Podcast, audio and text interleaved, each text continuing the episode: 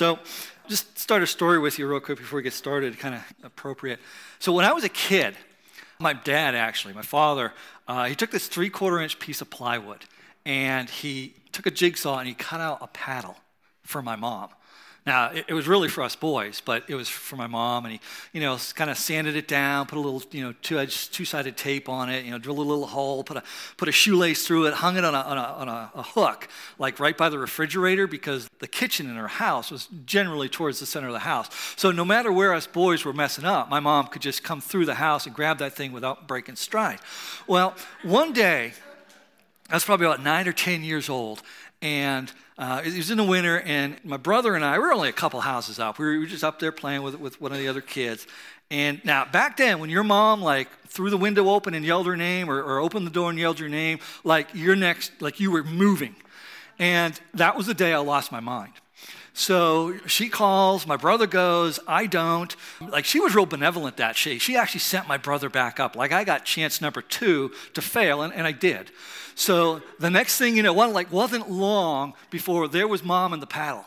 And I mean, she's just wailing me down the street, man. You know, and, and, oh, by the way, back then, like you didn't run ahead and get out of arms, because she would stop and, and you would go back, you know, and you just, you would, you would get the ones you missed plus interest. And then you'd wait till, okay, now you can go again. And just like down the street. Well, we're going down the street. And at one point, man, she snaps that thing off on my backside. She's swinging nothing but a handle. And we get in the house. And of course, I'm upset because like my backside is like three shades of red at this point. And she's upset because I just broke her paddle. The funny part of the story is, so we had this older couple, retired couple, lived across the street from us, uh, the Kingsleys. Well, old Mr. Kingsley comes up and he knocks on the door and he just wants to tell my mother how proud of her that he is, that she was instilling discipline in her kids.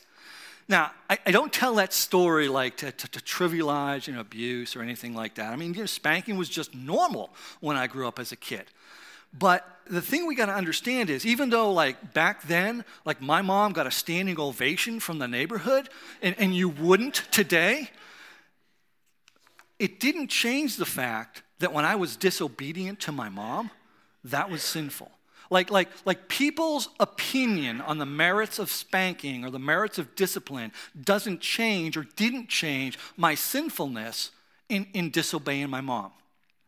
And Paul is going to address this same subject today, although instead of not following your mom, he's going to address it in, in, the, uh, in, in the context of sexual sin. And as we look at the church in Corinth at, at the time, I mean, sexual sin was a cultural thing, it was a pattern in life. And, and I think as we look at, at our culture now, we're going to see a similar thing. We're going to see a similar pattern, a similar culture. And a lot of times when we start talking about, you know, sexual sin and you know, these, these, these topics like pornography and adultery and all, uh, a lot of times we kind of go initially to, well, it's a guy thing. And, and that's just not true anymore. That's simply not true. As a matter of fact, if you look at studies and you look at the research, for instance, uh, one in five married men will admit to having committed adultery outside of marriage. One in six women, married women, will admit the same thing. As a matter of fact, the number of women who are admitting that is actually going up. That percentage is increasing, almost normalizing with, not normalizing, excuse me, coming, coming closer to men. Two out of three men will admit in surveys that they go online and view pornography one or more times a month. 40% of women will admit in a survey that they participate in some type of online sexual activity. Now, it, studies for teenagers in, this, you know, in, in, sexting, which is sending or receiving explicit images or messages, they're, they're generally unreliable because, quite frankly, teenagers telling you what they did is unreliable. But the numbers are, are rather staggering of the number of kids who are sending sexting messages or receiving sexting messages. So th- this applies to all both genders of all ages. As a matter of fact, there's studies that show that people self-report, both men and women will self-report adultery into their 70s and 80s. Okay? 40% of teenagers, and I got this 15 to, to 19, I, I, understand that 18 to 19 you're an adult, but generally the, the, the studies show this is still outside of marriage. 40% will report in a survey that they're sexually active with at least one partner, and a quarter of those say they have up to four partners. so no one is immune from this temptation. No one is immune from this problem. It, it applies to everyone. Now, if, if, you're a, if you're a young person in here, if you're a teenager, preteen, when your parents say, well, I'm going to check your phone, okay, that's not, that's not harassment. Okay, when your parents say, we're going to look at all your social media accounts and we're just going to check them and see what's on there, that, that's not making you uncomfortable. That's done out of love. When, when we stand up here and we preach difficult topics and, and biblical truths about sexuality and sex, that, that's because the text demands it because it's a problem. We are constantly bombarded with sex. We're constantly bombarded with sexual images. You have to be incredibly careful about what TV shows and what stations you watch. You have to be very careful about what websites you visit because we're constantly bombarded. And, and, and the truth is, especially for, for teens and young adults, you could easily, if you're, if you're not careful, you can easily find yourself in a situation where you don't know how to get out of it. Or maybe you're, you're to a point where you can't get out of it, you know, where you're at. A situation where you could get hurt physically, sexually, emotionally, relationally, where you could hurt your relationship with God. So, so it is important for us to address these difficult topics in a responsible way and understand exactly what it is that God is telling us about them. And Paul does this here in, in 1 Corinthians chapter 6, verses 12 to 20. And what we're going to talk about today is, is breaking apart all the lies and seeing God's truth about what he says on this subject. So let's read what Paul has to say here. And, and, and what he says all things are lawful for me, but not all things are helpful. All things are lawful for me, but I will not be dominated by anything. Food is meant for the stomach, and the stomach for food. And God will destroy both one and the other. The body is not meant for sexual immorality, but for the Lord, and the Lord for the body. And God raised the Lord and will also raise us up by his power. Do you not know that your bodies are members of Christ? Shall I then take the members of Christ and make them members of a prostitute? Never. Or do you not know that he who is joined to a prostitute becomes one body with her? For as it is written, the two will become one flesh. But he who is joined to the Lord becomes one spirit with him. Flee from sexual immorality. For every other sin a person commits is outside the body, but the sexually immoral person sins against his own body. Or do you not know that your body is a temple of the Holy Spirit within you, whom you have from God? You are not your own, for you were bought with a price. So glorify God in your body. Now, when we talk about the, the, the, the, book of 1 Corinthians, we, we use the term a normative letter. And although, what we mean by that is, although Paul is addressing some specific incidents and specific situations that are occurring at the church in Corinth at the time, the principles that Paul provides are timeless. They apply to all people in all times, in all places. And we're going to see four truths in Paul's writing here that we just read that will help us understand God's, God's principles for, for the idea of sex. The first one we're going to see is that popular beliefs and slogans deceive us and lead us away from God's truth. And we see that in verses 12 to 14. And what Paul writes there again is all things are lawful for me, but not all things are helpful. All things are lawful for me, but I will not be dominated by anything. Food is meant for the stomach, and the stomach for food, and God will destroy both one and the other. The body is not meant for sexual immorality, but for the Lord, and the Lord for the body. And God raised the Lord and will also raise us up by his power. Now, what Paul does here is he takes these two Corinthian slogans. The first one is, All things are lawful for me. And the second one is, Food is meant for the stomach and the stomach for food. And, and he, in the first case, he corrects it. He, he doesn't re- reject or refute the, the, the, slogan that all things are lawful. For me. He corrects it, makes a clarification. We'll see in a moment that he actually rejects the second one about the stomach. Because what's happening is the Corinthians are using these slogans as an excuse to try and make an analogy that basically all sex, all the time, anyway, wherever, with whoever is okay for me. And, and Paul's trying to make a correction on that. And, and the way he does that is, is you read in there, he actually has this little kind of, he, he develops this little back and forth dialogue, you know, where, where the Corinthians would say, all things are lawful for me, and Paul would say, yeah, but it's not all beneficial. And he has a conversation again, all things are lawful for me. Yeah, but, excuse me, but, but, not, but I won't let anything dominate me. Because the truth is, just like popular beliefs about whether spanking is okay or not doesn't change my sinfulness in disobeying my mom, in the same way, popular beliefs about sex and sexual activity doesn't change God's truth or his intent for sex to be within the boundaries of a marriage between one man and one woman. And when sexual activity is outside that boundary, it's sinful. It's, it's just a truth. And we have to understand that. Paul's leading us to that. The problem is we still have example after example after example of the world trying to tell us differently, trying to hide the truth about sex among a series of lies. Now, you're in for a treat today because this is the first and probably only time you'll ever hear me quote Cicero in a sermon. And if you don't know who Cicero is, Cicero was a, he was a Roman, he was a lawyer, lawmaker, philosopher. He, he died probably about 95 to 100 years before Paul wrote this letter. So, so Cicero's thinking was still current thought in that region of the world. And here's what, here's what Cicero wrote. He said, however, if there's anyone who thinks that the youth should be fit forbidden affairs, even with courtesans, courtesans are prostitutes, he is doubtless eminently austere. Basically, he's saying he's an idiot. But his view is contrary not only to the license of this age, but also to the custom and the concession of our ancestors. For when was it, when was it not a common practice? When was it blamed? When was it forbidden? When, in fact, was it that what is allowed was not allowed? Now, again, this is, this is a lawyer. This is a guy who makes laws. And he, he, basically, he's trying to make the case that, you know what? Everything's good. Everything's on the table. Nothing's off limits. Matter of fact, he's saying, prove to me, and I'm a lawyer, prove to me that it's not okay. We have the same problem today.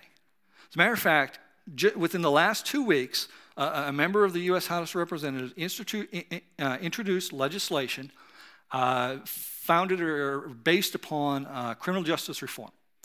And within this, this, this representative's legislation was a call to legalize prostitution nationwide.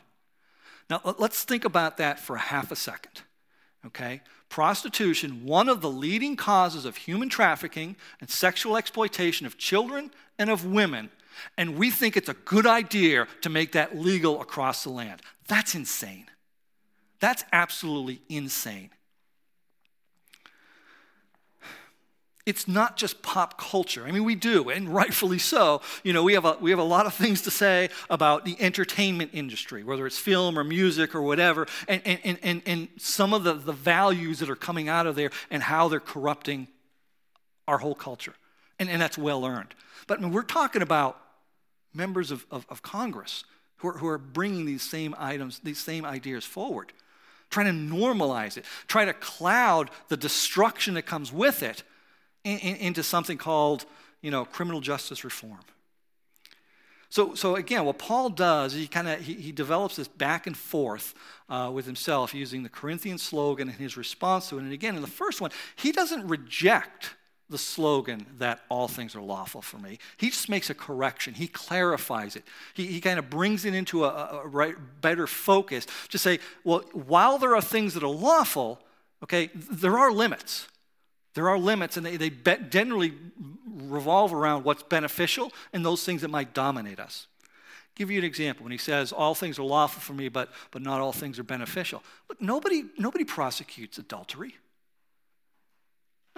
Nobody's charged and brought to court over adultery in the United States these days. But that doesn't change the destruction that happens from it to relationships, to families, to people, to trust.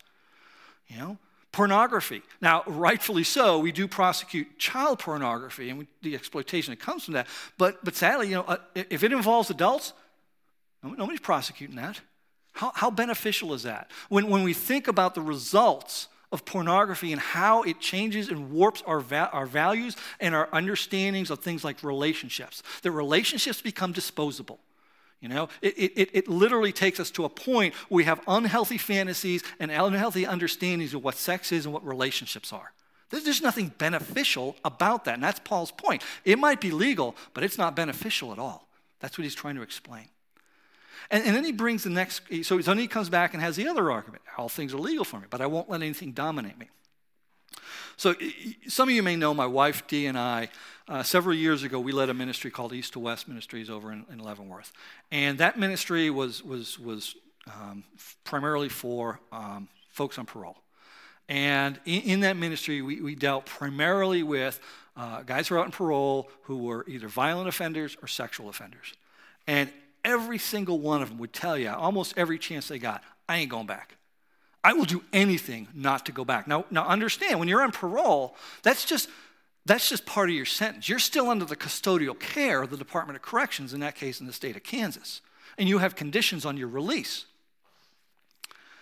Well, this guy, it's like I said, all these guys to a, to a, to a man would say, I'm not going back, I'm not doing anything to go back. Well, I'm, I'm just, I'm sitting and I'm working with one guy one day and I'm talking to him, and he looks at me and he goes, John, I just love porn. Dude, did you just hear what came out of your mouth? I mean, you're sitting here saying, I won't go back, but, but you love and won't give up the one thing, one of the things that's going to send you back, one of the things that sent you there in the first place. It, it, it, it dominated his life. It dominated his life to the point that even though he had to go down to the parole office every week for aftercare and training and a check in, and he knew all the rules, he was still willing to let it dominate him to the point where he was violated and went back. Paul's saying it's ridiculous, it's insane. It doesn't matter if it's lawful, it's, it's dominating your life. And then he moves on to a second slogan. The slogan of food is meant for the stomach and, and, and, and, and the stomach for food. And, and really, what the Corinthians were trying to say there was hey, look, I can do whatever I want with the body. It's an analogy of the body's for sex and sex for the body, and that's all, ma- uh, that's all that matters. What, what Paul does is he identifies not only a theological misunderstanding, you know, that no, you can't do whatever you want with your body. He also identifies uh, a misunderstanding amongst the Corinthians in like our eternal bodies. Because Greek thought at the time would say that the body and the soul are completely different. The body has absolutely nothing to do with your eternity. You can do what you want. It's basically going to be used up and you won't need it anymore. So, you know, basically, you know, ride it into the grave smoking. And, and what Paul's saying is not only are you completely misunderstanding God's teaching on sex, you're completely misunderstanding God's teaching on how you take care of the body and the gift of a body itself. Paul's saying you've got it completely wrong. And, and, and the way he does it, which is really brilliant, is he points to Jesus coming back. I mean, if you look in verse 14, where he talks about, you know, that, that, that, that God lifted up Jesus. You know, Jesus was resurrected and came back, and he's going to come back and he's lift us up with his power as well. And so, what Paul is basically saying is, look, you've got this huge gift right here. You've got an eternity with Jesus in a perfect body, and you guys are looking for pleasure and, and, and, and, and, and, and, and joy down here in this small, incredibly temporary thing. Quit thinking so small and, and look up what's already been done for you. That's his point. And so, if that truth is accurate, and it is, then that leads us to our second understanding, our second truth, which is that a lifestyle of sexual sin is incompatible with a lifestyle devoted to Jesus Christ. And we see that in verses 15 through 17. We'll read that real quick here together. Paul writes, Do you not know that your bodies are members of Christ? Shall I then take the members of Christ and make them members of a prostitute? Never. Or do you not know that he who is joined to a prostitute becomes one body with her? For as it is written, the two will become one flesh. But he who is joined to the Lord becomes one spirit with him. See, in here, Paul now starts to talk about our oneness with Christ. He starts to talk about oneness with each other and our oneness with, as members of Christ's church. And he paints a rather graphic picture as he does it. But what he does is he uses God's definition for marriage and God's picture of the union between one man and one woman in a marriage back from Genesis 2:24. So when Cicero said, "Hey, when was ever forgiven?" Well, it was forgiven in Genesis 2:24. There's your answer. Paul goes back to the understanding of Corinthian culture, and we can go back to the understanding of our culture and how we look at sex in our culture. And he points us to our relationship with God to understand the truth about how God intended sexual activity and how God defines sexual immorality. Basically, what he's explaining is look, God has spelled it out for us. It's right there in Genesis 2:24. You can't have it both ways. You can't sit here and say, well, you know, I've got my Christian life and then I've got my have sex any way I want life. The two of them don't mix. It makes no sense. It's almost like saying, hey, you know what? I follow God, but I'm not going to do what he says. It's ridiculous. It doesn't make sense. And, and Paul does a great job. In, in, his letter to the Ephesians, it really ties in real well here. And we're going to read out Ephesians 5, verses 3 and 4. Paul writes, But sexual immorality and impurity or covetousness must not even be named among you, as is proper among saints. Let there be no filthiness or foolish talk or crude joking, which are out of place, but instead, let there be thanksgiving. Now, when we talk about sinful lives, what we're talking about is those things that characterize us, those things that define us. We're not talking about every single time we might make a mistake. So, for instance, you know, Paul writes about being a swindler. Okay, well, if you kind of did something you shouldn't have done one time and maybe took advantage of, that doesn't necessarily define you as a swindler. Defining you as a swindler is p- people go, hey, you know, John, oh yeah, that dude's a swindler. Like, that's the first reaction. That, that, that characterizes who you are.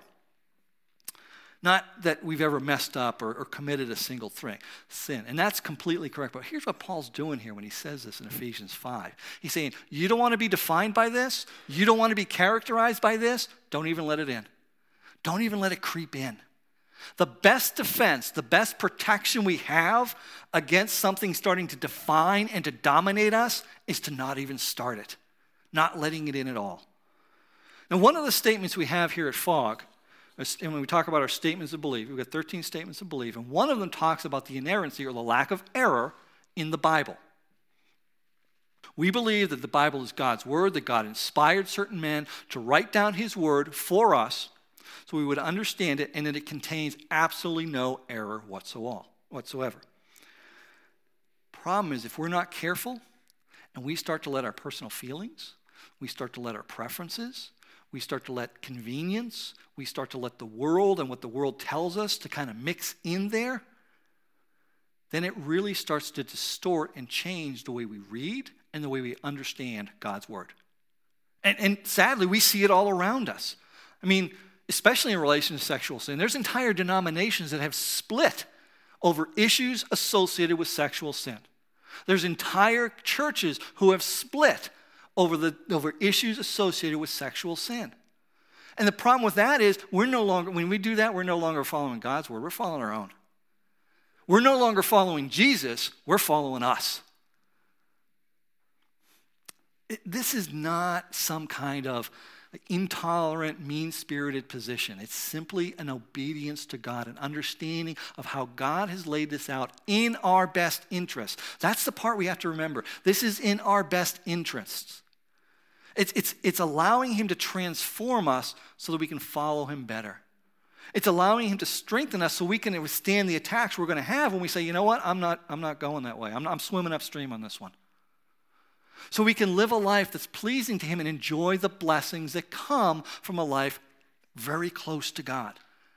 But it's also about avoiding the consequences and not suffering the consequences of trying to do it our own way.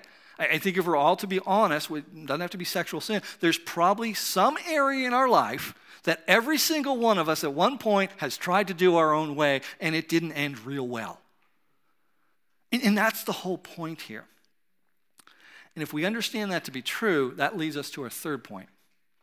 Paul tells us the truth that we should fear sexual sin. And we see that in, in, in, verse 18. What Paul writes there is flee from sexual immorality. Every other sin a person commits is outside the body. But the sexually immoral person sins against his own body. Now, we use the word fear there, and you might kind of look at it and go, all right, is, is that a little over the top, a little over dramatic? Are we, are we selling it too hard? Well, let's, let's think of the word flee for a second. That's the word Paul uses flee. Nobody ever flees from something that's not dangerous. Every time somebody flees, it's in relation to something that's dangerous. Like we don't flee from a, like a restaurant with bad service. We just leave, you know? Now, if if there was like a, a wild animal over here, I guarantee you it would be later, if no one gets hurt, it would be comical later to watch ourselves like jumping over the chairs and running through the baptistry to try and get away with it, get away from it. That's fleeing because there's an inherent danger with that. Every time we talk about the word flee, we say something bad is going to happen if we don't get away from this. As far as, like, like if there was an animal, like nobody in their right mind would come over to the Baptist and go, hey, what's going on there? I mean, that, that would be insane. We just don't mess around with those things that we should be fleeing from. And, and if we go, go to the book of Proverbs, Solomon actually writes this really well. If we look in, in, in Proverbs 6, verse 27, what, what Solomon writes is Can a man carry fire next to his chest and his clothes not be burnt? Of course, the answer is no. Solomon, and by the way, in this, in this section here, Solomon is specifically talking about adultery. He, in, in this whole section of, of, of chapter 6 uh, in Proverbs, he's specifically counseling about against adultery. And what he's doing, he's making a comparison of the foolishness and the danger of picking up fire and holding it to your chest with the foolishness and the danger of, of running into adultery. Now, the truth is, as humans, we like to walk up to the line.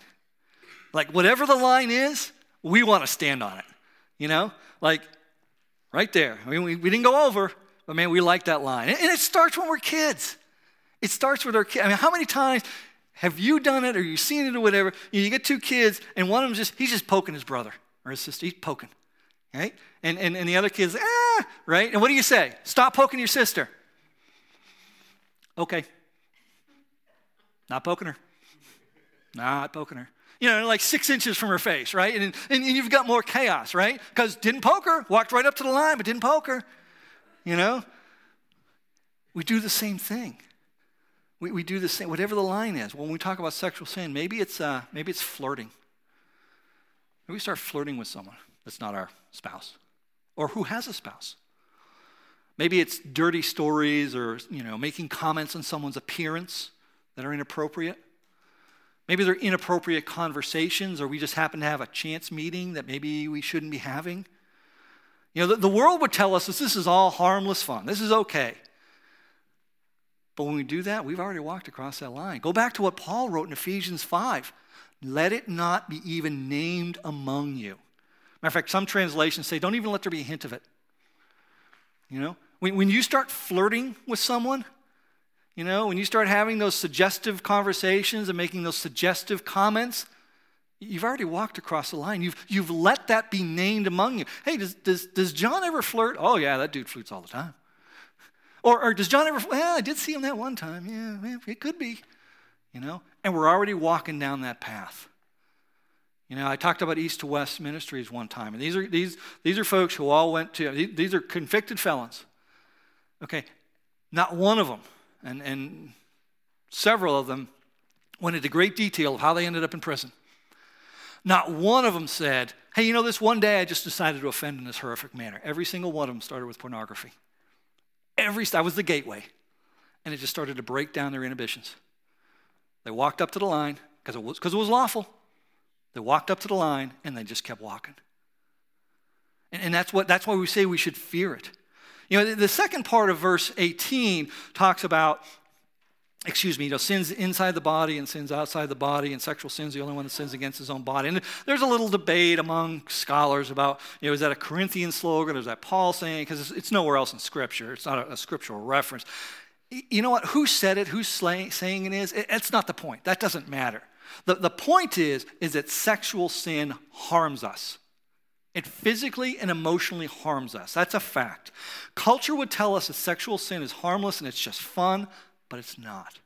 Because in addition to what these things do, what these sins do to our relationship with God and to our relationship with others, these harmless acts actually have a harmful physical and emotional effect on us. And I'm going to get a little scientific for a second here.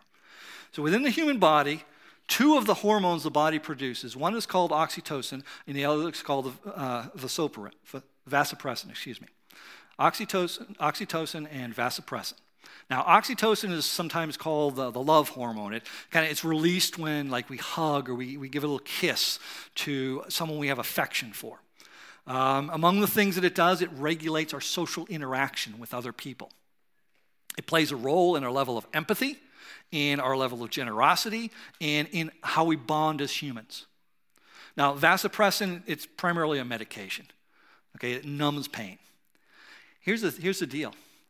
Even in something, again, called the world would call harmless, as looking at pornography or, or sexting, it, those two are released together, and when they come together in the body, we come together in the brain, they become four times more powerful than morphine.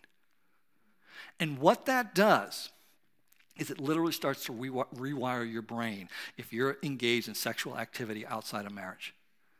Okay?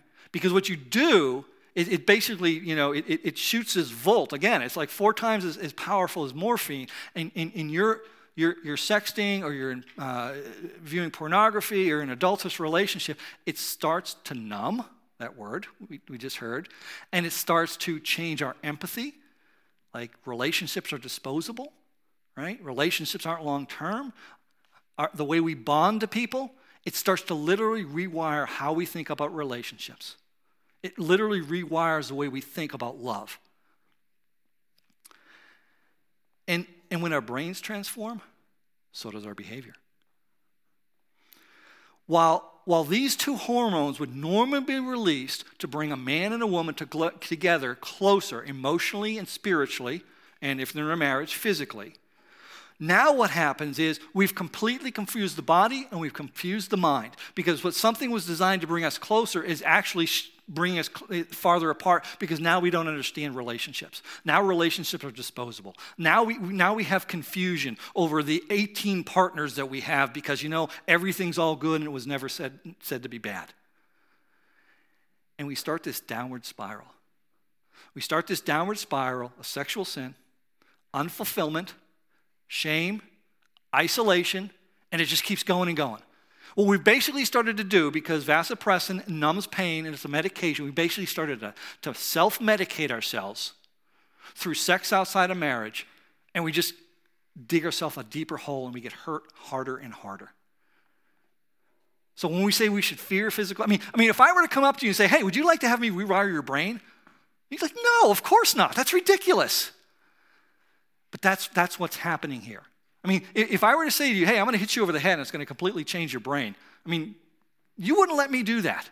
That would, that would cause a level of fear in you. And that's why we fear sexual sin.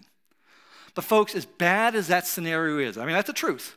But as bad as that scenario is, there, there, there's, there's a way out. There's an amazing, great hope. And that's our fourth truth today. And that's that Jesus paid the price to release us from the control of sexual sin. And we see that in verses 19 and 20. In there, what Paul writes, do you, or do you not know that your body is a temple of the Holy Spirit within you, whom you have from God? You are not your own, for you were bought with a price, so glorify God in your body. Folks, when we read this, there's basically two reminders and a response in these two verses. The first reminder is that as Christians, we have the Holy Spirit in us. Jesus went to the cross as a perfect substitute for us in order to take on our sin and take on the punishment for that sin past, present, and future. And when we say Jesus is Lord and Savior of our lives, when we place our faith in what He accomplished through His death and resurrection, a couple of things happen. The first is we're saved from the punishment of that sin because Jesus has already taken it on for us. The second thing that happens is the Spirit literally comes inside of that. We call it an indwelling and it convicts us, it strengthens us, it guides us, it conforms us, it comforts us. And both of those things happen instantaneously when we, when we proclaim Jesus as our Savior. Now, folks, I told you a little bit ago about this, this one guy from east to west who, who allowed pornography to dominate his life to the point where he was willing to be violated on, on the conditions of his release and he went back to prison. I'm not making a judgment about his salvation. I'm only making an observation about the behaviors that he displayed, the behaviors that he showed, and the fruit that his life bore at the time that I knew him. But if I were to make an observation, it would be that he loved pornography more than he loved freedom physical freedom and emotional freedom. Because he had a choice and he had a lot of help. But what he decided was this was better. I'd rather have this. He would rather be trapped inside physical walls and physical fences, and he would rather be trapped inside emotional walls and emotional fences. That's what he preferred. In, in why?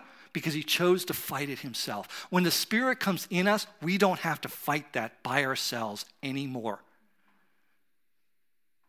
We got way more help than we could ever imagine in getting through this and getting over this and getting out of this. That should be a huge encouragement for us. I mean, that, that should literally have us going, yeah, all right. I mean, I mean we, had, we had some tough points here when we started out, but this should be the one that goes, all right, now I'm excited. Now there's a way. The right, second reminder is that our salvation and our release from the control of sin is all about what Jesus did and nothing about what we did. When Jesus died on the cross and he rose three days later, he defeated both death and sin. He did all the work we couldn't do ourselves. We're, we just can't. The truth is, if we could have, we would have already done it and we wouldn't see here right now talking about sexual sin. But our freedom was bought with a huge price, at a huge cost. But despite how big that cost is, it's totally paid for. There, there's nothing left to be done, there's nothing left to be paid. It's done. So that also should cause us amazing joy. That also should make us feel really encouraged, regardless of where we are regardless of if sexual sin has never been a problem, whether it's a problem in your past or whether it's something we're still fighting today. That should be an encouragement and it should make us feel good. But those two joys, those two reminders, and the joy that comes from them, should also lead us to a response that honors God. To follow Him obediently, even when it's difficult, even when the world says no, even when it's hard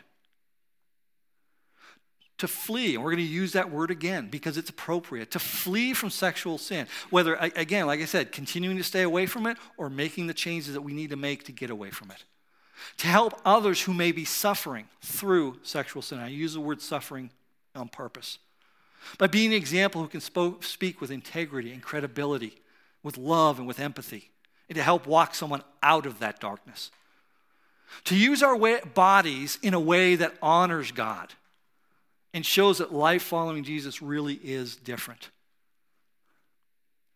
And to give glory to Him and explain, hey, this is why I'm not signing up for that. This is why I'm not going to live that way. This is why I'm perfectly fine with you calling me any name you want.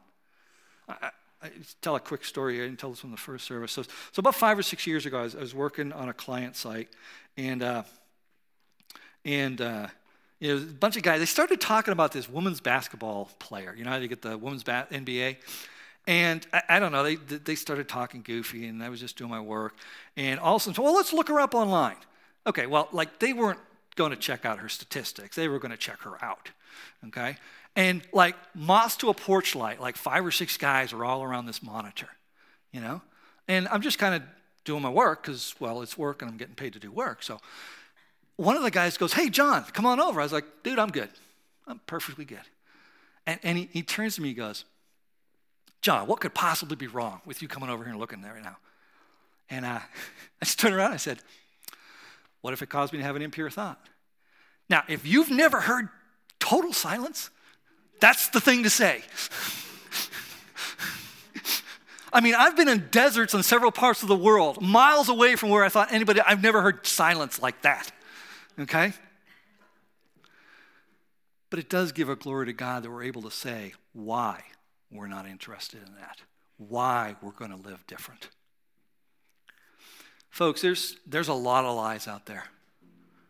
There's a lot of lies to confuse us and to distract us, especially when it comes to sexual sin. It, it's kind of like, you know, we're getting out of this time of year where, you know, in the early morning you get that fog on the road, the low-lying fog, especially close to the rivers. And you know, you drive this road every day, right? But it's, it's like a thick fog today. And you know, does, does, the word, does the road turn now, or does it turn to the left, or does it turn yet? You know, you're, just, you're not really sure. It's kind of cloud, you're kind of confused. You know, but the, but the truth is, when it, when it comes to issues like sexual sin, the, the truth is right there, and it's not hidden. It, it's clear as can be. I, I really pray that this passage and this message is an encouragement and a help to you, no matter where you might be in your walk. Whether this is a problem for you or whether this has never been a problem for you, I, I pray this is, a, this is helpful for you.